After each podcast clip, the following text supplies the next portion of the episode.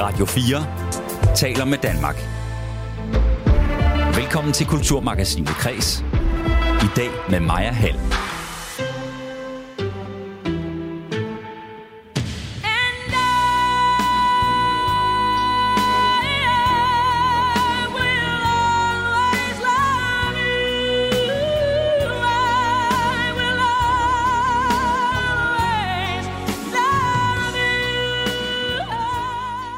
Som du måske kan gætte, så skal det den næste time blandt andet handle om en af de største stemmer, hvis ikke den største stemme i det 21. århundrede, nemlig Whitney Houston. I, morgen, I morgen er der nemlig en øh, film, der har premiere, og den handler om hendes liv. Men det er også en film, der undlader flere historier om Houston og portrætterer manden bag hende i et påfaldende flatterende lys. Special guest in the audience tonight, legendary record executive, Mr. Clive Davis.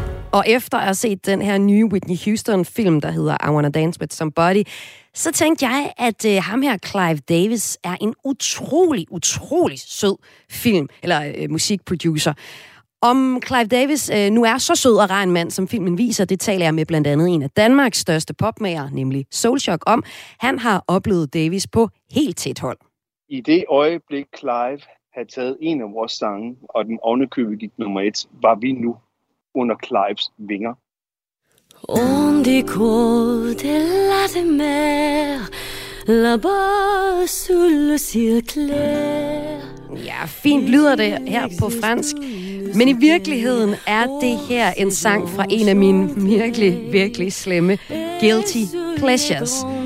Nemlig tykkegummiserien Emily in Paris, der handler om en smuk amerikansk kvinde, der går i ekstravagant tøj i Paris og har pæne venner, der taler engelsk med sådan en sød fransk accent. Ligesom platte julefilm, gameshows og krimier i meter var, så er jeg virkelig, virkelig, virkelig ikke stolt over at have tiltusket mig en snigpremiere på serien, og allerede binget de første to afsnit, altså på den her Emily in Paris-serie. Jeg taler senere i udsendelsen med en professor om, hvordan mit kulturforbrug faktisk siger alt om, hvordan jeg bliver opfattet af andre. Det handler om høj- og lavkultur, og øh, du kan jo bare hænge på, hvis du vil høre mig blive slagtet. Men inden vi kommer til det, så øh, skal det handle om, hvor meget magt, der følger med jobbet som direktør for et af verdens største sociale medier. Velkommen til Kres. Radio 4 taler med Danmark. Ja, for et af verdens største sociale medier skal have ny direktør, tør, og det betyder, at verdens mest magtfulde post skal besættes. Det er det omdiskuterede sociale medie Twitter, der tilbage i oktober blev købt af manden bag blandt andet Tesla-bilerne, Elon Musk. Nu skal der så findes en, som er, citationstegn, tåbelig nok til at tage titlen på sig som direktør for mediet. Det er Musk selv, der kalder det tåbeligt. Og hvad der ligger i det, og hvilken magt sådan en post her, det skal jeg tale med dig, Astrid Hav, om. Velkommen til. Tak skal du have. Du er digital rådgiver, og lad mig bare starte med det spørgsmål, jeg har grublet over, siden jeg fandt ud af, at øh, den posten nu er øh, ledig. Hvor stor en magt har man som direktør for et af verdens største sociale medier, som Twitter jo er? Man har en rigtig stor magt. Øh, man har den magt, at man jo i sidste ende øh, bestemmer, hvem er det, der får taletid på det her øh, sociale medie. Dels hvem er det, man smider af, men også hvordan er den her algoritme sat sammen, så hvad er det for noget indhold, vi sørger for, der kommer rigtig langt ud. Og den her magt, den er jo sådan ofte lidt skjult i det daglige, når vi går ind og tjekker på, på Twitter, dem af os, der gør det, så tænker man jo ikke nødvendigvis, når der sidder en eller anden direktør, der har magten. Men når det går galt, så har vi jo en klar fornemmelse af, at der er nogen, der har magten her. For eksempel så vi jo, hvordan Donald Trump øh, op til præsidentvalget 2016 brugte Twitter øh, enormt effektivt til faktisk øh, at netop at blive valgt som, som præsident. Eller vi ser det også, når der er nogle større begivenheder rundt omkring i verden, at, øh, at hvis det går galt, at hvis der spreder sig nogle, nogle videoer og andre ting øh, på de her øh, sociale medier herunder Twitter, jamen så er det jo fordi, at det har en enorm stor magt, øh, det som øh, vi ser, og, og det der får lov til at komme ud via Twitter. Så øh, det er altså ikke nogen nem opgave, som den her nye CEO øh, skal skal, skal løse. Og beslutningen her om, at der skal komme en, en ny direktør på posten, det er øh, Elon Musk, der, der, kommer, øh, der er kommet med den, og det sker efter en afstemning, som han har holdt på det sociale medie Twitter.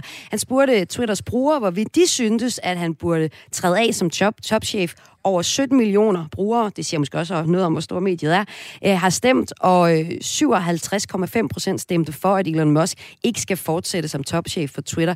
Det fik ham så til i nat dansk tid at skrive på Twitter, jeg vil stoppe som direktør, når jeg har fundet en, der er tåbelig nok til at tage jobbet, sådan frit oversat. Hvad ligger der i det her tåbelig nok til at tage jobbet, Astrid Hav? Jamen, der ligger flere ting, øh, og jeg bemærker også, at der er sådan en lille smule offerretorik over det, hvilket jo er lidt komisk, når Elon Musk er en af verdens mest rigeste personer. Han ja. sådan, synes, det er lidt synd for ham, at han er endt i den her situation. Øh, fordi der ligger jo det her med, at, at det er et svært job øh, af mange grunde. Øh, og en ting er, at det havde været svært for, for Elon Musk sådan at, at lande Twitter et godt sted. Men den her nye direktør har jo så ud over alle de problemer, der er i Twitter, som vi kan komme tilbage til, men har jo altså også det problem, eller hvad man kan sige, at det stadig vil være Elon Musk, øh, der ejer det og han har også sagt, at han så vil beholde posten som øh, chef for software og servers. Og, og, og man siger, Twitter er jo et, et software-medie og et software-virksomhed, øh, så derfor så vil Elon Musk altså sidde lige bag ved direktøren og stadigvæk have ret meget øh, at skulle have sagt. Så altså at finde en person, der dels mener, at man kan påtage sig øh, og, og løse de her udfordringer, som Twitter har, og samtidig kunne håndtere Elon Musk øh, som den type, han er. Det er, kræver en helt særlig støbning. Ja, jeg tror ikke, det er et job, jeg ville øh, søge, hvis jeg kunne have muligheden for det. Overgangen til Elon Musk øh, bag... til at se Emily in Paris, ej, i hvert fald, nej, nej, nej, nej, nej, åh, skal vi snakke Ja, ja, den, den gemmer vi lige, den der guilty pleasure der. Ja, okay, Overgangen til Elon Musk bag rådet Twitter, den har jo været under enormt stor mediebevågenhed, fordi han blandt andet har sagt, at han vil åbne Donald Trumps profil igen, efter at have været lukket øh, af de tidligere ejere på grund af frygt for yderligere tilskyndelses til vold. Og han har også lukket flere journalist, øh, journalisters konti ned med den begrundelse, at de bringer hans familie i fare. Der har været meget øh, hul om hej omkring mediet, og hvad han ligesom også har gjort som chef. Og det er jo så, så nu er det bare Twitter, vi taler om, men vi kunne jo lige så godt tale om et andet stort socialt medie, for eksempel TikTok, hvor hele den yngste generation befinder sig. Altså er der nogle problemer i, at der er så meget magt i de her sociale øh, medier, vil du sige, Astrid Havt, som, som analytiker? Jamen, der er en masse problemer i det, og, og det jeg også synes, der er interessant, og som i hvert fald har været meget tydeligt omkring Twitter med Elon Musk, det er jo, at han går ind som en, øh, en meget rig person og køber øh, Twitter og indsætter sig selv som direktør og faktisk fyrer hele bestyrelsen. Altså gør en række af de ting, man normalt vil sige, det er ikke god sådan virksomhedsledelse øh, at gøre det på den her måde. Men, men dertil kommer jo så, at han faktisk ikke på den måde jo er sådan en enehersk, for der er rigtig mange interessenter i det her. Dels så er det jo brugerne, de skal kunne lide det, de oplever, for ellers så forsvinder de andre steder hen, og der er sådan set masser af andre sociale medier, man kan boldre sig på. Så har du nogle medarbejdere, der skal være tilfredse og gerne øh, skal blive det også. Så har du annoncørerne, som jo også gerne skulle lægge nogle penge, fordi at, at annoncer er Twitters nærmest eneste indtægtskilde, som det er lige nu.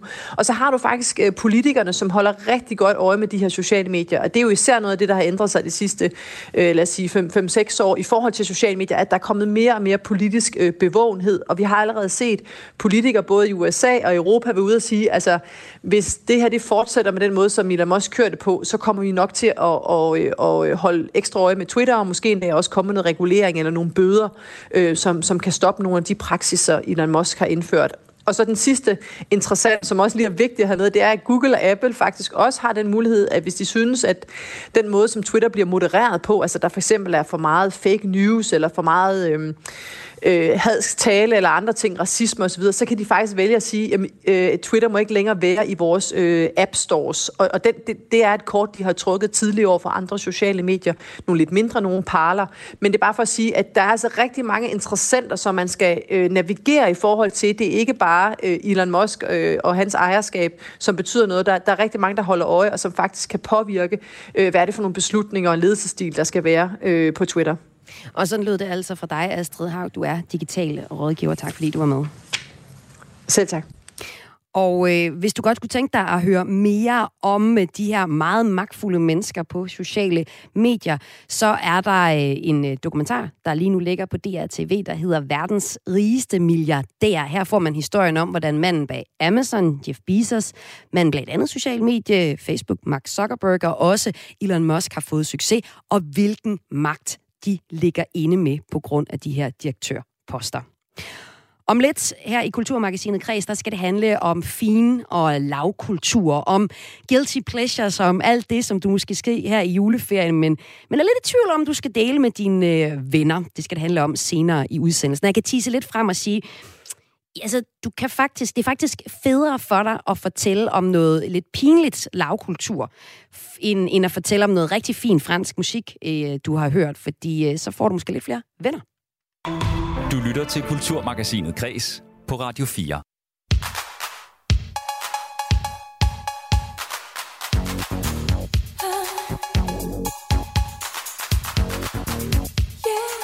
Kan du høre, hvad det skal handle om nu?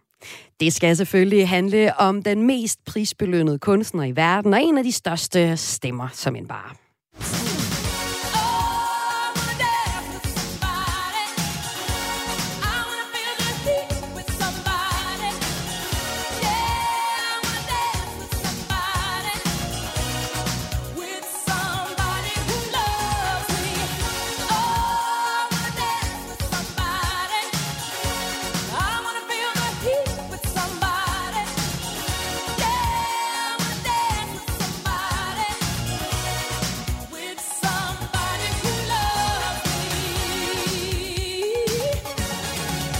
Morgen lander nemlig en ny film baseret på Whitney Houstons liv. Den hedder I Wanna Dance With Somebody. Men øh, flere væsentlige historier fra Houstons liv er undladt. Og så er manden bag Houston, ham der var med til at skabe det navn, hun blev, The Man with the Golden Ears, og nogen, der kalder ham, øh, skildret i et, ja, hvad min næste gæst synes er et påfaldende positivt lys. Special guest in the audience tonight, legendary record executive, Mr. Clive Davis. Ja, og Clive Davis, han er sådan en pladeproducer. Han, bliver, han blev 90 år i år. Han stod bag Whitney Houston og har også navne som Janis Joplin, Bruce Springsteen, Pink Floyd, Westlife med. Og øh, han har så også været med til at lave den her nye film om Whitney Houston. Og øh, det er måske fair nok. Han var jo også øh, mand, der sikrede, at hele verden opdagede Whitney Houston. I might have just heard the greatest voice of her generation.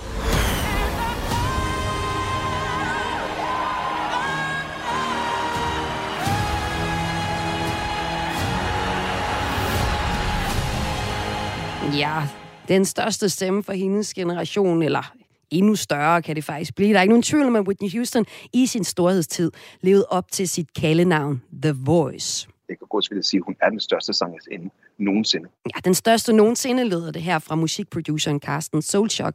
Shaq, der både har arbejdet sammen med hende og Clive Davis. I det øjeblik Clive havde taget en af vores sange, og den ovenikøbet gik nummer et, var vi nu under Clives vinger. Og det vil sige, det var i virkeligheden grunden til, at vi opnåede øh, så hurtigt en karriere, som vi havde. Vi arbejdede med alle Clives. Han ringede konstant for, på mig over på Beverly Hills Hotel, hvor jeg har siddet sammen med Prince, og jeg har siddet sammen med Wycliffe og Alicia Keys, før de næsten før de, før de blev signet. Ja, og ham her hitmageren Stolchok, ham vender vi tilbage til. Men først så skal vi se på den nye film om Whitney Houston. Her mangler der nemlig en, en del historie fra Houstons liv, mener min næste gæster. Og velkommen til øh, dig, musikjournalist ved GAFA, Simon Bryl. Tak skal du have. Tak. Prøv lige allerførst at, at, at lige få beskrevet Whitney Houston. Hvad er hendes historie? Øh, jamen altså, hun øh, er jo en ung, øh, ung teenager, sort teenager fra New Jersey, der synger i, i øh, gospel i den lokale kirke, hvor hendes mor er, øh, er musikalsk leder. Øh, og så kommer hun ud af en meget musikalsk familie. Øh, hendes kusine er Dion Warwick, og moren der øh, har jo også selv været backing-sanger for, for mange store soul-sanger, uden selv at få en karriere helt op at stå, hvilket hun nok også var lidt over. Og det spiller nok også en del af, af, af en rolle i Whitneys historie, men det er en anden historie. Øh, og så, øh, så, så bliver hun jo opdaget øh, der i, i starten af 80'erne, og, øh, og bliver katapulteret øh, ind i musikbranchen og bliver en kæmpe stjerne øh, og slår rekorder for flest nummer et hits og sælger flere hundrede millioner plader. Og, ja. så, øh, ja, og så går det jo så lige så hurtigt ned ad bakke, kan man sige igen. Ja, for øh, sangerindens øh, liv slutter alt for tidligt, og det gør hendes karriere på en måde også. Øh, helt konkret så døde øh, Whitney Houston i 2012, 48 år gammel, for af en blanding af drukninger og de stoffer, som hun var påvirket af på det tidspunkt. På det her tidspunkt, der var hun allerede, hvad nogen vil kalde en falderet sangerinde, der øh, for for inden tog på en verdensturné, som hun nok aldrig skulle være taget på, også noget, som den her nye film øh, fortæller om. Hendes stemme, den var væk, eller i hvert fald ikke, hvad den havde været. Og i 2010, så gav en anmelder ved Berlingske hende 0 stjerner efter en koncert i Danmark. Inden da, så nåede hun dog at skabe øh, nogle af de altså, største hits, for eksempel dem her.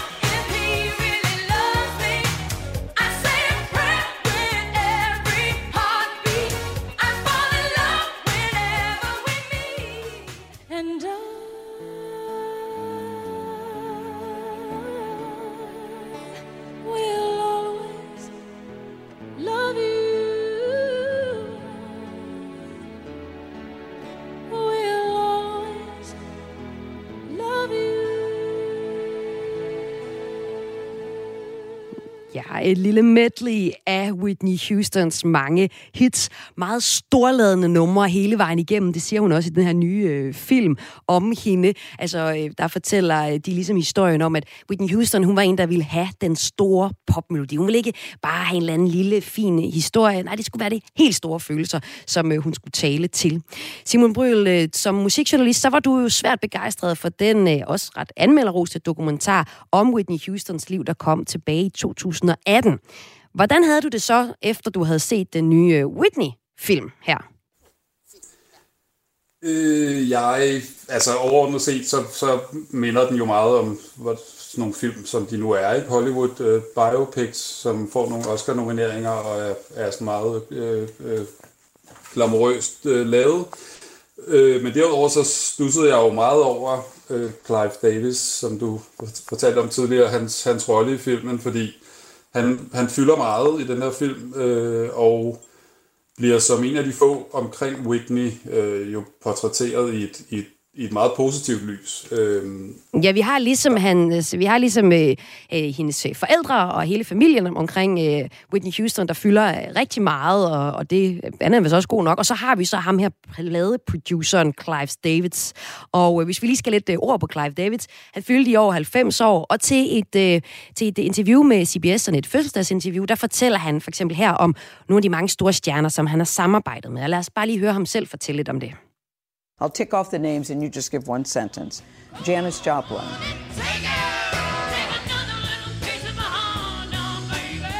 Electrifying hypnotic. Ja, en hvid soul sister, så som ingen anden, beskriver han her sit arbejde med Janis Joplin. Og så kommer der Janet Jackson. One of the most nurturing, satisfying relationships that I've had from music. Ja, en af de mest tilfredsstillende forhold, jeg har haft til musik, har jeg haft med Janet Jackson.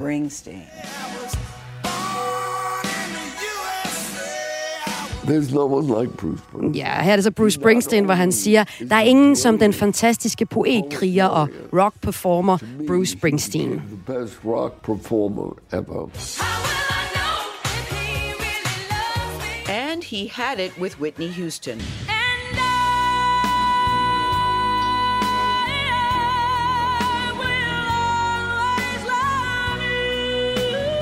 Heard you describe her as close to you as a daughter. Were you aware of this ja, her der spørger journalisten så til sidst, om han kendte til de tidspunkter, hvor Whitney Houston havde det dårligt og tog stoffer, som også er en stor del af historien om Whitney Houston. When we were playing, but when I did see it, I did confront her. She listened, but she didn't agree. But then Ja, det han fortæller her, det er, at han egentlig sådan set ikke kendte til de stoffer, som Whitney Houston øh, tog, og som tog helt fra starten af sin karriere, men da han så opdagede det, så sagde han det til hende, og sørgede for, at hun kom på afvinding. She was so looking forward to life, so looking forward to making another album. Ja, her fortæller han her til sidst øh, til CBS, hvordan han til det sidste mødtes med øh, Whitney Houston kort inden hendes død, og egentlig oplevede hende som en, der var klar til livet. Så øh, Simon Bryl, det er altså Clive Davis' egen fortælling om øh, Whitney Houston og hans samarbejde med øh, hende. Øhm, det, det går jo så også igen i den nye film I Wanna Dance With Somebody, der har premiere i morgen. Men hvordan, vil du lige sætte lidt flere ord på, bliver øh, Davids samarbejde med Houston præsenteret i den nye film? Jamen altså, det er jo i den allerførste, i allerførste møde, vi har øh, på hans kontor, hvor de har underskrevet kontrakten, og, og hendes forældre er der, der må han jo ligesom puffe dem ud af kontoret, så han kan snakke alene med Whitney.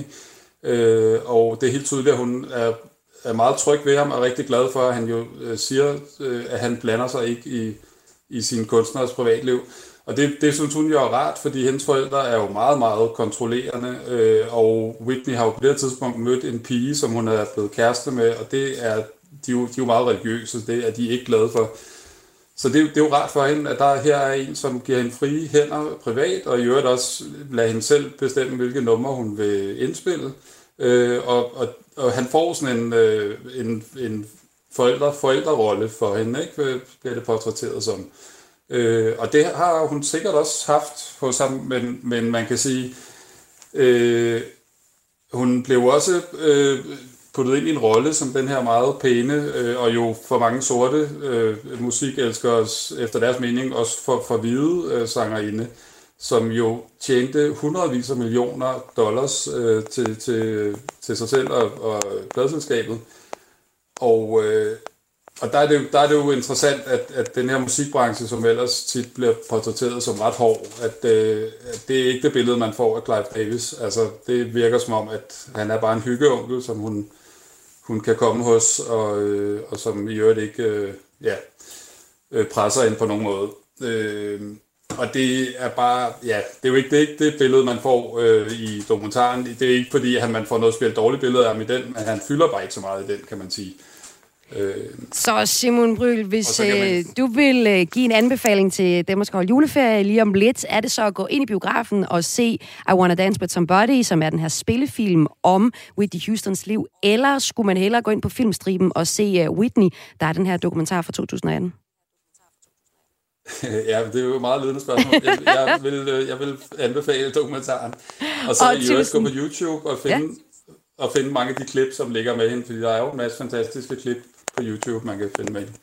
Og tusind tak for de anbefalinger her, musikjournalist ved GAFA Simon Bryl. Og i den her øh, nye Whitney Houston-film, I Wanna Dance With Somebody, så er der også flere andre ting, som øh, man kunne tage fat i, som bliver, bliver undladt fra den historie, vi ellers kender fra for eksempel dokumentaren. For eksempel i dokumentaren kan man blive klogere på, at i et meget legendarisk optræden til et Super Bowl halftime øh, show, der øh, synger hun faktisk ikke rigtigt hun lipsynker. Der er også historien om, at hun angiveligt blev misbrugt. Og så er der hele slutningen på hendes liv, som i mange år virkelig er tragisk. Noget, du altså skal blive klogere på i øh, dokumentaren Whitney, øh, modsat til filmen I Wanna Dance With Somebody. Om lidt her i Kulturmagasinet Kreds, der skal vi se på øh, alt det, du ellers skal se mellem jul og nytår, og måske skammer dig lidt over, som jeg i hvert fald har en tendens til. Men inden da, så bliver vi lidt ved Whitney Houston, for nu skal vi tale med en af dem, der har arbejdet sammen med hende, og også med ham der, manden bag.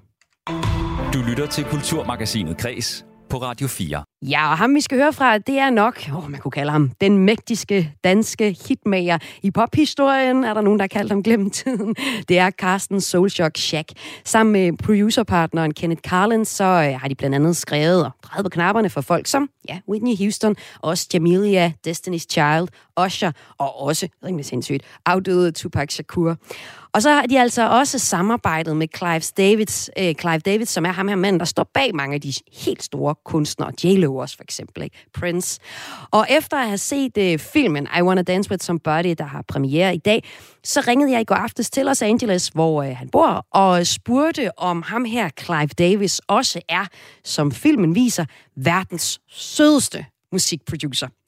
Og øh, Soulshock fortalte, ja, øh, Clive Davis er en rigtig sød mand, hvis man vel og mærke er på hold med ham. Lad mig fortælle en historie om Clive, som virkelig fortæller, hvem han er. Øhm, da vi kom over til øh, Los Angeles, der havde vi jo store, store, store ambitioner. om at nu skulle vi ligge verden ned. Og vi vidste godt, at Clive Davis var en af de højeste, hvis han ikke også var den højeste på det tidspunkt, uh, record executive, fordi han havde Whitney Houston og alle mulige andre. Så vi fik langt og længere arrangeret møde med ham, tager så ned på Hotel Peninsula nede i Beverly Hills. Rigtig fint, og det, med bottler, der bukker og nejer, assistenter, der kører os ind, og Kenneth og Rødovre og Karsten fra GU vader så ind i den her kæmpe suite, og det er en af de første møder, vi sådan rigtig har, efter vi er ankommet med de her høje ambitioner. Og øh, vi spiller så tre sange, vi har skrevet, mens vi var øh, i USA. En af dem, tror jeg, der var skrevet i Danmark. Og jeg var imponeret over, at han lå alle tre sange spille. Og da de så var færdige, så kiggede han over på mig, og så sagde han, These are probably the three worst songs someone has ever played for me. Så vi tog hjem, og på vej ud af, jeg var sådan rimelig knækket, siger assistenten til mig, Clara vil gerne se jer igen. Det er det tidspunkt, det er cirka en måned efter. Jeg tænkte, nå, det var da lige vel interessant, når han lige har hørt de tre værste sange nogensinde. Jeg tog så hjem, og så mig og Karlin og kendte Karlins, vi, jeg sagde, så nu, nu rykker vi. Og så lavede vi tre sange til, og vi kom ind igen, og så øh, spillede vi de her tre sange igen på samme hotel, og øh, spillede alle sangene fuldt ud igen, og så kiggede han på mig igen, og sagde han, It is incredible that you have not been able to make anything that's better than the last three songs you played me. It is absolutely horrific. Fuck, man. Og jeg, jeg tror på det her tidspunkt, er der nok mange, der vil blive knækket, fordi du siger, han er sød, jeg siger til dig, han er tof. Hvis ikke du har det talent, han er ude efter. Så er, så er det fuldstændig uinteressant for dig, for ham. Vi går ud af døren, og jeg får sgu at vide endnu en gang, at resistenten Clyde vil gerne se dig igen. Vi kommer tilbage næste gang, det er så på Beverly Hills Hotel. Det er derfor, der var kongen og spor, selvfølgelig. Klart. Skal det passe sådan, når det er Clive Davis. Og han kom ind, og vi spillede en sang, og så stansede han. Det er første gang, han stanser en sang, før han får lov at spille det videre. Og så kigger han over, og så siger han, hey, uh, Jim, ja, yeah, uh, go ahead and make a deal for this song. Og så kigger han på mig, it's an incredible song. Hmm. Okay? And uh, I can tell you right now, it's gonna go number one. Okay. Og jeg tænkte, det var da fantastisk. På vej Øh, jeg bliver altså nødt til at fortælle historien, fordi det er faktisk en fantastisk historie. Og vi er så glade, og det er jo første gang, at Clive har sagt det. Og vi får så at vide, at han gerne vil bruge den her sang til øh, en ny pige, der hedder Monica, som vi aldrig har hørt om. 14 år gammel. Og jeg tænkte, okay. Det viser så, at vores management havde også spillet sangen øh, for L.A. Reid, og han ville gerne have sang til Tony Braxton. Og der var ingen tvivl for os. Det skulle bare være Tony Braxton. Mm. Sangen hed Before You Walk Out of My Life. Mm. Um, så vi sagde bare til LLV, den tager vi. Det er bare klart. Jeg tænkte ikke rigtig videre over det. Jeg er så nede i, i studiet i LA og arbejder på en anden sang, og der er ikke rigtig nogen, der ved, at jeg er dernede. Og jeg får så en studiemanager, der kommer løbende ind i rummet og siger til mig, Gud, siger, Clive Davis er på telefonen. Og jeg tog telefonen og sagde, Hello, this is Clive Davis. Hello, Clive. Yes, uh, we don't have to continue this conversation. I'm going to make this very clear for you. This song, you played me, you will record with Monica, and you will not record it with Tony Braxton. And if you don't, I'll make sure you never work in this business again, because I'm fucking Clive Davis. Det er min Clive Davis-historie. Hold da op, og hvad, hvad sker der så? Hvad, hvad gør det er Monica. Hun ja. ind, Monica indspiller så sangen, som han forlangte. Og vi får vores første nummer et sang i USA. Shit, mand, Carsten. Og hvilken betydning havde det møde der øh, for, for dig og din øh, producerpartner, øh, Kenneth Carlin? Altså, i det øjeblik, Clive havde taget en af vores sange, og den ovenikøbet gik nummer et, var vi nu under Clives vinger. Og det vil sige, det var i virkeligheden grunden til, at vi opnåede øh, så hurtigt, vil jeg sige, efter vi ankom til, til USA, en karriere, som vi havde. Vi arbejdede med alle Clives kunstnere, og jeg var hans øh, nummer et, og vi var inviteret til alle hans fester, og jeg mødte, du ved, jeg kom, han ringede konstant for at få øh, mig over på øh, Beverly Hills Hotel, hvor jeg har siddet sammen med Prince, og jeg har siddet sammen med Wycliffe og Alicia Keys, før de næsten, hvor de, før de blev signet. Øh, det blev sådan en, en hyggestue, og for dem han virkelig værdsatte, der fik man lov at bare blive derovre hele dagen og møde alle de her utrolige kunstnere, som kom ind og ud af hans øh, bungalow nummer 8. Så han har betydet alt, alt for os, øh, og har været en helt utrolig. Og ja, når du er på den side, noget af det skønneste, venligste, dejligste menneske, jeg har været omkring. Men uh, let me just be clear, han er meget tof hvad, hvad, altså, så skal jeg lige høre, I, I er her, hvor, hvor, hvor, hvornår er vi i, i tiden? Hvor er vi henne? På det tidspunkt, hvor vi laver øh, Monica, der er vi sådan omkring øh, på 1995-1996. Ja. Øhm, og, og faktisk meget hurtigt, øh, og under Clive Davis bliver øh, det hele jo draget ind til Whitney Houston, som jo er hans ultimative kunstner af alle. Og vi ventede jo altid på, at vi fik det her Whitney Houston øh, opkald, fordi det var jo det ultimative, og drømmen over alle drømme. På et tidspunkt fik vi så at vide, at nu var han på udgik efter sange til Whitney. Så nu skulle vi bare tage og få skrevet nogle gode sange. Øh, og det leder os faktisk hen til historien mod Whitney Houston, øh, hvor vi kommer ind og spiller en sang. Og han spillede så sangen, og det, det er faktisk første gang, jeg ser ham spille den en gang til. Jeg spiller normalt ikke en sang to gange, og jeg ved, vidste ikke, om det var godt eller dårligt. Så kiggede han over på mig, og så sagde han, okay, Whitney is gonna record this. Oh my god! fuldstændig op at køre. Vi fløj, og altså, vi, der, der må jeg indrømme, man skulle altid være høflig og, og respektabel omkring Clive, men der kunne jeg simpelthen ikke styre mig. Løb simpelthen rundt i bungalowen. og vi var simpelthen så glade for, at nu skulle vi skulle indspille en sammen med Whitney Houston. Og på det her det tidspunkt, hvor er Whitney Houston så henne i sin karriere? Hun er øh, derhen, hvor øh, hun har lige mødt Bobby Brown. Um, og de har købt et kæmpe slot uden for New York, i New Jersey, i en af de rigeste områder uden for New York. Uh, hun har haft ualmindelig succes. Uh, det her, det er efter Bodyguard også. Så hun er ikke bare stjerne, hun er, ja, der var måske Michael Jackson, men bortset fra ham, var hun den største stjerne på det tidspunkt i hele verden. Øh, især på grund af den film havde jo givet et øh, nummer, der hedder I'll Always Love You, som for mig stadigvæk står måske som, ja, måske hvis det ikke er det smukkeste nummer rent vokalmæssigt, der nogensinde er indspillet. Den vokal på den sang, altså det, øh, det viser virkelig, hvor vi er hen. Vi taler ikke om at god og en af de største, vi taler simpelthen måske den største, hvis ikke jeg kan gå til at sige, at hun er den største sangerinde nogensinde. Ja, hun bliver jo også kaldt uh, The Voice. Kan du ikke lige prøve at sætte nogle ja. Øh, nørdede uh, ord på? Hvad er det, hun kan med den her stemme? Jeg synes faktisk lige nøjagtigt, I'll Always Love You er et perfekt eksempel på, hvad hun kan. Det, der er så utroligt, det er, at der er ikke en linje i den sang, hvor man ikke kan mærke hendes følelser. Uh, og det at synge, uh, især fordi hun ikke skriver selv, uh, er jo ikke er jo ikke selv utroligt, at hun kan lave en sang så meget hendes egen. Den sang er jo skrevet af Dolly Parton. Men hun formår at tage alle de følelser, der er i den tekst og i den energi, der den her sang beskrevet, og bruge den i hendes egen verden. Og det vil sige, at hver linje, der kommer ud, det er jo sådan en silke, blød aning af, hvad teksten siger. Og det vil sige, hvis I'll always love you, det kan du sige, og så vil du sige, ja, ja, så tager vi en, en vaniljekrans til. Men hvis det er en, der siger til dig, kigger på dig, I'll always love you, og du forstår, at den person mener, I'll always love you, så er det dybt. Og det går helt i hjertet. Og det er ikke bare sådan at sælge den linje til nogen, men Whitney sælger den på en måde, som jeg tror ingen andre ville have kunne gjort.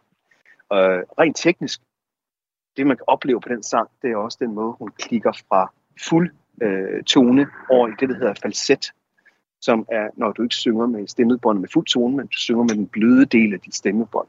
Og den måde, hun knækker fra fuldtone over til falset tilbage igen, gør kun øh, den linje stærkere, og hver linje i den tekst stærkere.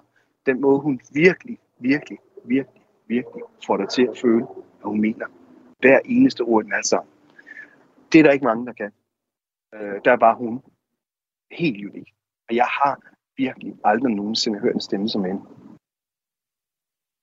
Carsten, da du møder hende på det her tidspunkt, og I skal lave, endelig lave nummeret med øh, Whitney Houston, øh, hvordan er hun så sådan øh, i forhold til alkohol og stoffer? Jamen, øh, der er det jo, øh, det, den, den vil jeg simpelthen nødt til at lige fortælle. Det, det er den bedste måde at beskrive det på. Det, vi bliver fløjet til New York, og vi bliver indlogeret på det helt fine Waldorf Hotel, fordi nu arbejder vi jo med Whitney Houston, så vi er på samme hotel som Babyface og David Foster og en masse af de her store producer. Uh, og vi kører så fra Manhattan ud til hendes hus. Det er sådan en god lille 40-45 minutter tur. og vi kommer ud til de her kæmpe store gates, og så trykker vi på knappen, og så får vi at vide, Miss Houston cannot record today. Og det gjorde vi så i to uger. Efter sådan, øh, jeg ved ikke hvor mange, 7-8 ture derud, så kommer vi ud igen, og vi trykker på knappen, og i stedet for at høre stemmen, Miss Houston cannot record today, så åbner gaten sig sgu.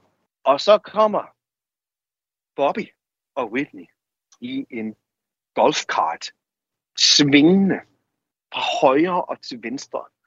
Og de var i en tilstand, som jeg vil sige, det ville, det ville blive en udfordrende vokalsession, der stod foran os. Det var vi godt klar over. Okay. Så hun havde ligesom startet med at jeg tror en tal af Bobby og Whitney havde det skide sjovt, da de mødte hinanden i starten. Jeg tror en tal, hun nød lidt at komme lidt væk fra den her perfekte prinsesse eller dronningrolle, hun havde og skulle passe ind i den, den perfekte, om man så må sige, hvide verden, øh, hvor hun jo helt klart føler sig mere tryg fra de omgivelser, hun og trods alt kommer fra, selvom hendes mor var en stor sangerinde, så tror jeg egentlig, at hun føler sig mere tryg i sådan, øh, mere det, det, det, vi kalder urban world. Um, og Bobby og hende, der er der ingen tvivl om, de elskede hinanden, det kunne man se. Men altså Bobby, øh, jeg vil ikke, ikke sige, det er hans skyld, men øh, der er ingen tvivl om, at han bragte i hvert fald en masse ting i hendes liv, som, øh, som jeg måske tror, han styrede bedre, end hun gjorde. Og det gik jo ikke lang tid, før det ligesom til år i hendes liv. Men på det her tidspunkt er det starten af det, må så man sige. Nu skal du også regne med, at hun har haft så stor succes med Bodyguard, at øhm, ja, det er svært at forklare. Der er meget pres på, når der kommer op på det niveau, hun er. Øh, så det er muligt, hun har lyst til at stikke lidt væk en gang imellem. Men hvad hedder det? Øh, vi kommer så ind til, eller hun kommer så ind til her, det her studie, og Robin forsøger sådan at få Whitney, som jo konstant er ude på toilettet for det, der hedder tea breaks. Og så vil jeg ligesom, den der jeg ligge, så må I alle sammen tage den, som den er, for jeg går ikke videre i den historie. Øh, vi har ligesom en ting, vi udleverer, ikke noget fra studier. Um, øhm, men når hun så kom ud fra toilettet, uh, var hun så endelig klar. Og hun gik ind i rummet og var begyndt at synge. Og hendes første take var simpelthen så elendigt, at der var ikke engang en linje, vi kunne bruge. Og sangen stopper, og jeg kigger på Kenneth. Og Kenneth kigger på mig, og jeg siger til Kenneth, altså, jeg kan lige så sige det nu. Jeg siger ikke til Whitney Houston, at hun ikke synger godt. Det gør jeg bare ikke. Og så siger Ken, det gør jeg satan med heller ikke. Hvad gør I så? Og, øh, og jeg ringer, og så siger jeg til Robin, øh, jeg nu skal lige ringe til Whitney Houston, okay, kan vi arrangere det? Og jeg ringer så op i huset, og Miss, Miss Houston, one second, bla bla bla, og jeg får hende med telefonen, og der er gang i den. Hende og Bobby har det skønt, skal jeg høre. De hygger sig. Og jeg siger, hey, uh, uh you know, can you please come and listen to the song? No, no, no, honey, I love it. Perfect sagde, kan du, kan du ikke komme ned lige og høre? No, I love the way it sounded. I'm done. Thank you so much for coming out. We'll see you next time. Så sagde jeg, uh, Miss Houston, ja, jeg er lige kommet af telefonen med Clive, og han insisterer på, at jeg ikke må forlade dit hus, før du approver det her. Så medmindre du vil have, at jeg skal sidde her resten af natten, øh, så vil jeg forestå, at du måske kommer ned og lytte til det nu, fordi så kan jeg ligesom tage hjem, og det er nok det, du også gerne vil have. så griner hun lidt og sagde, ah, okay, honey, og så kommer golfvognen jo kørende igen. Og så spillede jeg sangen. Og jeg spillede en Whitney Houston-sang, hvor hun lyder skrækkeligt. Og så trykker jeg stop, og så er der stille. Og Bobby han begynder, hey, hey Bobby, shut up.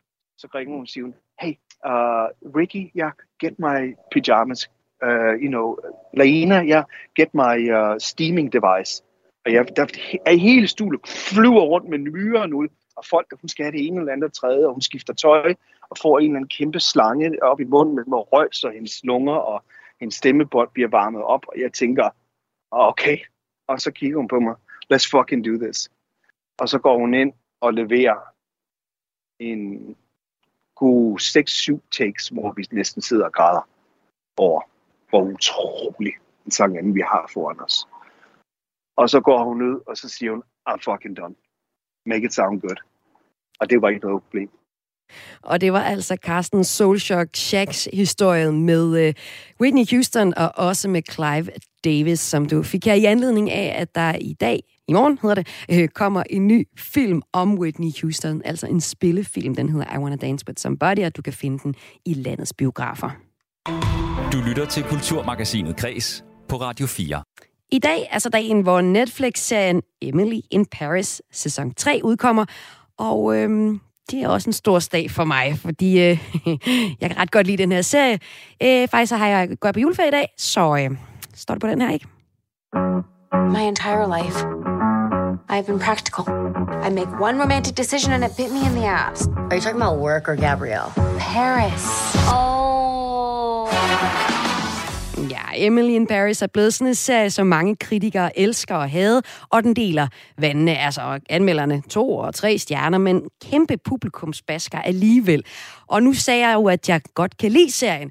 Øhm, det er jeg faktisk ikke så stolt over at sige. Jeg, jeg synes sådan lidt, at det er en, lidt en guilty pleasure. Altså, det er, en, det er en fornøjelse, men jeg er også lidt flov over at sige det. Derfor har jeg ringet til en, som kan fortælle mig, at jeg ikke skal være flov. Og det er dig, Karina Nørgaard Skov. Du er redaktør hos Vi Elsker Serier. Velkommen til dig. Tak skal du have. Du har også øh, fulgt og anmeldt serien Emily in Paris, hvor tredje sæson altså har premiere i dag på Netflix. Og du mener, at jeg helt skal droppe den her idé om, at det er guilty pleasure at sige Emily in Paris. Hvorfor? Ja, fuldstændig. Altså for mig er Emily in Paris i hvert fald ikke en guilty pleasure. Jeg, øh, jeg står 100% ved, at, øh, at jeg ser og slubrer Emily in Paris i mig, og jeg elsker hvert minut af det. Men er det ikke også bare sådan lidt Instagram på coke? Altså det er sådan en teenage-serie, hvor de alle sammen har flot tøj på og ser perfekte ud, og taler med sådan en cute fransk accent, øh, hvor de laver nogle show jokes, der er sådan lidt ufarlige.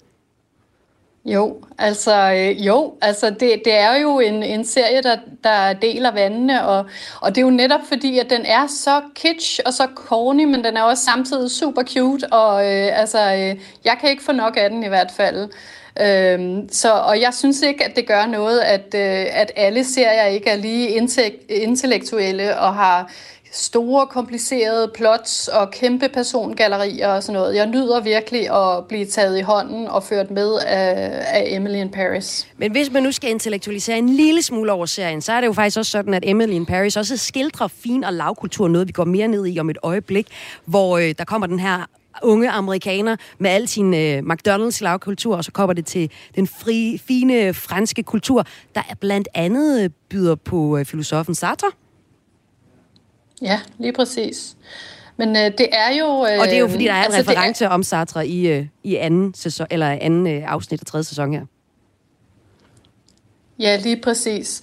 Øhm, serien skildrer jo det her kulturclash mellem den øh, amerikanske sådan øh, fladpandede øh, popkultur og så øh, mødet med, med den øh, intellektuelle, sådan lidt øh, ekscentriske, snobbede franske kultur. Det er i hvert fald sådan, det bliver skildret. Øh, Øh, men hun, øh, Emily in Paris, øh, står jo her, eller hvad hedder det, Emily Cooper, som er hovedpersonen, hun står jo her i tredje sæson. øh, Øh, foran øh, nogle meget store valg, både i forhold til, øh, hvilket spor hun skal begive sig videre af karrieremæssigt, men også øh, i forhold til, hvilken kærlighedsromance øh, hun skal forfølge videre. Og det giver hende jo netop det her store valg, som, øh, som vi jo kender beskrevet i, øh, i Sartres forfatterskab, øh, hvor, han, hvor han netop taler om øh, den her eksistentielle angst, der er forbundet med at skulle træffe nogle store valg. Så på den måde er der så også en, en lille, altså lidt, lidt, øh, lidt lidt vitaminer i den her serie, som jeg ellers opfatter som noget ret kalorielet. Men du øh, siger jo så, at jeg bare skal omfavne den og, og elske den, fordi den er fed. Og hvad mener du om som tredje sæson her? Levede den op til dine forventninger som øh, anmelder og redaktør, vi, vi elsker serier? Øh, jeg synes, den, den lever 100% op til mine forventninger, men det er jo også, fordi jeg kender universet, og jeg elsker det, og, øh, og jeg har egentlig ikke nogen forventninger om, at det skal give mig en hel masse, øh, nu kalder du det selv... Øh, Vitaminer. Kalor, øh, altså, hvad, ja, vitaminer og altså en masse tyngde. Øh, fordi jeg synes slet ikke, det er det, der er seriens ærne egentlig. Den her serie, den vil virkelig gerne, den vil gerne underholde, og den vil gerne imponere, og den vil gerne vise en masse flot tøj og nogle Instagram-værdige sites i Paris og i Sydfrankrig. Og det synes jeg bare, den gør skide godt. Tusind tak for at fortælle om det, Karina Nørgaard Skov. Selv tak. Tak fordi jeg måtte være med det du i hvert fald. Hun er altså redaktør ved Vi Elsker serier. Så lige nu, så står jeg med oprejst pande, klar til at gå på juleferie og binge resten af tredje sæson af Emily in Paris. Men øh, inden jeg giver det tip videre til dig, og du måske også er klar på at elske din B-julefilm, eller reality-tv, eller hvad ved jeg, øh, sådan nogle game shows, eller krimier i meter var, ja, så skal vi lige tale med en, øh, som... Øh, kan fortælle os, at opfattelsen af fin og lavkultur stadig lever, og at vores kulturforbrug siger alt om, hvordan vi bliver opfattet af andre, til for eksempel i julefrokosten. Du lytter til Kulturmagasinet Kres på Radio 4. Nu kan jeg nemlig byde velkommen til dig, Mads Meyer Jæger. Goddag, goddag. Du er professor ved Sociologisk Institut på Københavns Universitet. Og i dag i Kulturmagasinet Kreds, der øh, taler jeg om det her med at have en guilty pleasure, som i mit tilfælde blandt andet, blandt meget andet, er serien øh, Emily in Paris, der er øh, premiere på tredje sæson i dag. Nu har jeg lige talt med en anmelder, som mener, at jeg skal stå ved og være vild med den her serie. Men inden jeg binger den, øh, så kan det være, at vi lige skulle øh, tale lidt med dig. Fordi ifølge forskningen, så lever opfattelsen af fine lavkultur stadig, og den kan også godt få konsekvenser øh, for mig. Og du ved noget om det her, det er det, du forsker i. Øhm, jeg havde egentlig en idé om, at den her begreber med fine lavkultur var sådan ved at være lidt slut, og vi egentlig bare skulle stå ved det, vi godt kunne lide. Men det eksisterer stadig. Hvordan ser vi det i forskningen, Mads? Ja, du har fuldstændig ret i, at det er sådan en almindelig idé, at den her, det er lidt gammeldags at tale om, at noget er finkultur og lavkultur, og måske i virkeligheden lidt øh, sådan en nedsættende måde at tale om forskellige øh, kulturelle ting på. Ikke? Men øh, det man kan sige, det er, når vi prøver at måle på det her, så er der ingen tvivl om, at i hvert fald forestilling om, at nogle typer kulturaktiviteter, medier og ting, vi kan lide at lave i vores fritid, at nogen bliver bedømt som finkultur, mere finkulturelle end andre, det, det lever inde i vores hoveder. Ingen tvivl om det. Og hvad har det så af betydning, at fin- og lavkultur eksisterer? Jamen vores livsstil og de ting, vi godt kan lide, er med til at definere, hvem, dels hvem vi selv opfatter os selv som, som personer, vores sådan selvidentitet, men det er også et stærkt signal til andre om, hvad vi er for nogle typer, mm. og hvor vi ligesom sådan hører hjemme i det sociale hierarki. Så lige nu, så har jeg det sådan, jeg er sådan måske 80% overbevist om, at jeg skal stå ved Emily in Paris-serien, at jeg ser den, og jeg også ser Kender du typen? Og jeg også synes, det er meget fint at se sådan nogle rigtig sukkersøde julefilm, hvor de alle sammen bare elsker hinanden til sidst. Men når jeg nu står og bekender det her, hvad har det så betydning, når jeg går ud og, hvad skal man sige, søger et nyt job, eller øh, ja. øh, prøver at, at få en ny fed lejlighed? Ja, altså det kan godt have nogle konsekvenser, hvis du sådan vedkender dig en lavkulturel livsstil. Øh, det vi ved, det er, at du bliver i hvert fald opfattet af andre på, med nogle andre karakteristika. Altså du bliver bedømt, måske bedømt til at være mindre sådan kultiveret og mindre sådan rig og velrenommeret, end hvis du, hvis du kunne lide opera og finere fransk madlavning i stedet for. Men øh, så ved jeg jo så, at forskningen også giver mig et lille finblad til overlevelse mm. i den her barske verden. Ikke? Fordi der er også nogen, som øh, ikke kun, øh, eller som både vedkender sig sine øh, sin lavkulturelle mm. referencer, men også sine øh, måske lidt mere finkulturelle referencer. Noget, jeg kunne smykke mig lidt med som, som kulturvært her på Radio 4. Og det er sådan en gruppe, som du kalder de kulturelt altædende, og som har en ret bred smag. Og sådan en type her, gider man godt at sidde ved siden af til julefrokosten, ikke sådan? Jo, det gider man godt. Det vi kan se, det er, at hvis man ligesom, det var så de gamle dage, der var det den der skille mellem finkultur og lavkultur, der var, der var særlig vigtigt. Det er den også stadigvæk, ikke? Men der er ligesom kommet noget nyt nu, som er en særlig gruppe af mennesker, øh, som fagner både finkultur og lavkultur. Så de kan gå i operan den ene dag, og så se, ja, se Emily Goes to Paris den anden dag, eller hvad man nu skal definere den, ikke? Øh, og, og det er det, der karakteriserer dem, det er, at de har den her brede smag og kan fagne mange, mange forskellige genrer på én gang. Og de bliver bedømt af andre som øh, også sådan, så nogen, der klarer sig godt på arbejdsmarkedet og er kultiveret, men også som sådan meget socialt fremme og sjove, og nogen, man har lyst til at ja, snakke med til en fest, faktisk, har vi spurgt folk om. Og hvis vi nu lige bare skal få sat lidt flere ord på finkultur yes. og lavkultur, og, ja. og måske også midt imellem kultur. Kan du så prøve lige at sætte lidt flere, for man som lytter også lige finde ud af, hvor, hvor er man egentlig henne? Ja, det er rigtigt, og det er også nogle, det er sådan lidt sjove ord. Ikke? Altså på engelsk siger man highbrow og lowbrow, så sådan en reference til, hvor øjenbrynene sidder. Det har sådan lidt kedeligt frenologisk, sådan noget med kraniestørrelser, gamle konversationer. Mm. Men, men finkultur er typisk noget, man definerer som svært tilgængeligt, altså svært at forstå, og det kræver, at man har viden for at kunne sætte sig ind i det, og så kan det også være dyrt og svært tilgængeligt historisk. Ikke? Så det forestiller dig opera, ballet, man skal vide noget om italiensk og komplekse historiefortællinger og historiske referencer. Og lavkultur, det er så måske sådan mere noget, der er nemt at forstå, brølende kronhjort, nemt tilgængeligt, kræver ikke det helt store, altså stand-up comedy, sådan noget med prutter og ting og sager, som alle kan følge med i. Så det er typisk Fars fede ja, juleferie. Fars fede, ja, lige præcis. men, ja. øh, men så er der jo ligesom også øh, en, øh, en ting, som jeg, altså jeg synes, det her det er virkelig interessant, fordi det betyder jo ret meget for, hvordan jeg præsenterer mig, hvad jeg ligesom skal fortælle til julefrokosterne og familiefesterne, som der er masser af lige om lidt, ja. Øh, nytårsaften, ikke? Øhm, og så er der jo det her, det her, jeg troede jo egentlig, at den her fine lavkultur var sådan lidt på vej ud, men, men der er så også noget om, at øhm, dem, der ellers sådan er finkulturelle, mm. er begyndt også at bruge den lavkulturelle kultur. Hvordan det? Ja, det kan vi se. Altså, der skete det, at altså, der er sådan en idé om, at der var snopper i gamle dage, de rige og de veluddannede, de var snopper i gamle dage. Det, det har måske aldrig rigtig været tilfældet. De har haft den her lidt, lidt bredere smag. Men det vi også ved nu, det er, at når, når du taler om Emily in Paris og sådan noget, så har du måske en særlig måde at bruge, altså du taler også meget aktivt om det som noget lavkulturelt, ikke? Så du taler også om, øh, hvad hedder det, altså fint, øh, fint fransk mad og tøj og sådan noget. Så den måde, du forbruger lav, nominel lavkultur på, er også meget anderledes end den måde, man typisk vil forbruge den her type ting på. Hvis man tænker på lavkultur som noget, der var forbundet måske med arbejderklassen i gamle dage. Så vi, sådan, vi kan godt lide, at de højdeuddannede, når, de så, når vi så bruger lavkultur, så bliver det sådan æstetisk æstetisk måde, og vi sådan, kan intellektualisere det og gøre det interessant og spændende.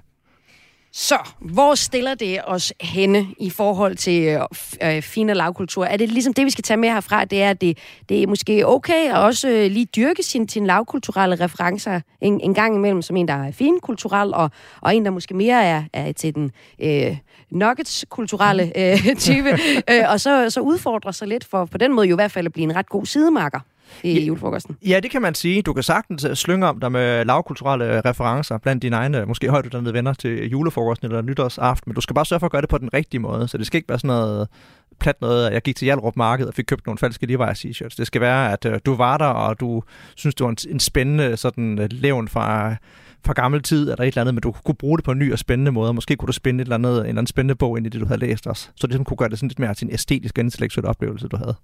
Helt sikkert. Det vil jeg prøve på med Emily in Paris. Øh, der er i hvert fald en Sartre-reference, så ja. lidt har det måske hjulpet mig. Mads Meyer Jæger, professor ved Sociologisk Institut på Københavns Universitet. Tusind tak, fordi du var med her i Kulturmagasinet Græs. Ja, velbekomme. Og jeg havde jo altså inviteret øh, Mads med for at få lidt tjek på den her finkultur og lavkultur. Noget, jeg ellers troede var på vej ud, men det lever altså i bedste velgående. Vi dømmer hinanden på livet løs, når vi hører, hvad folk synes er særlig fedt at se. Og nogle af de ting, som vi har talt om i udsendelsen i dag, som man blandt andet kunne se her i sin øh, juleferie, jamen det er jo den nye Whitney Houston-film, som øh, hedder I Wanna Dance With Somebody. Det er en spillefilm om øh, hendes liv. Det hedder en biopic, så den er altså baseret på hendes liv.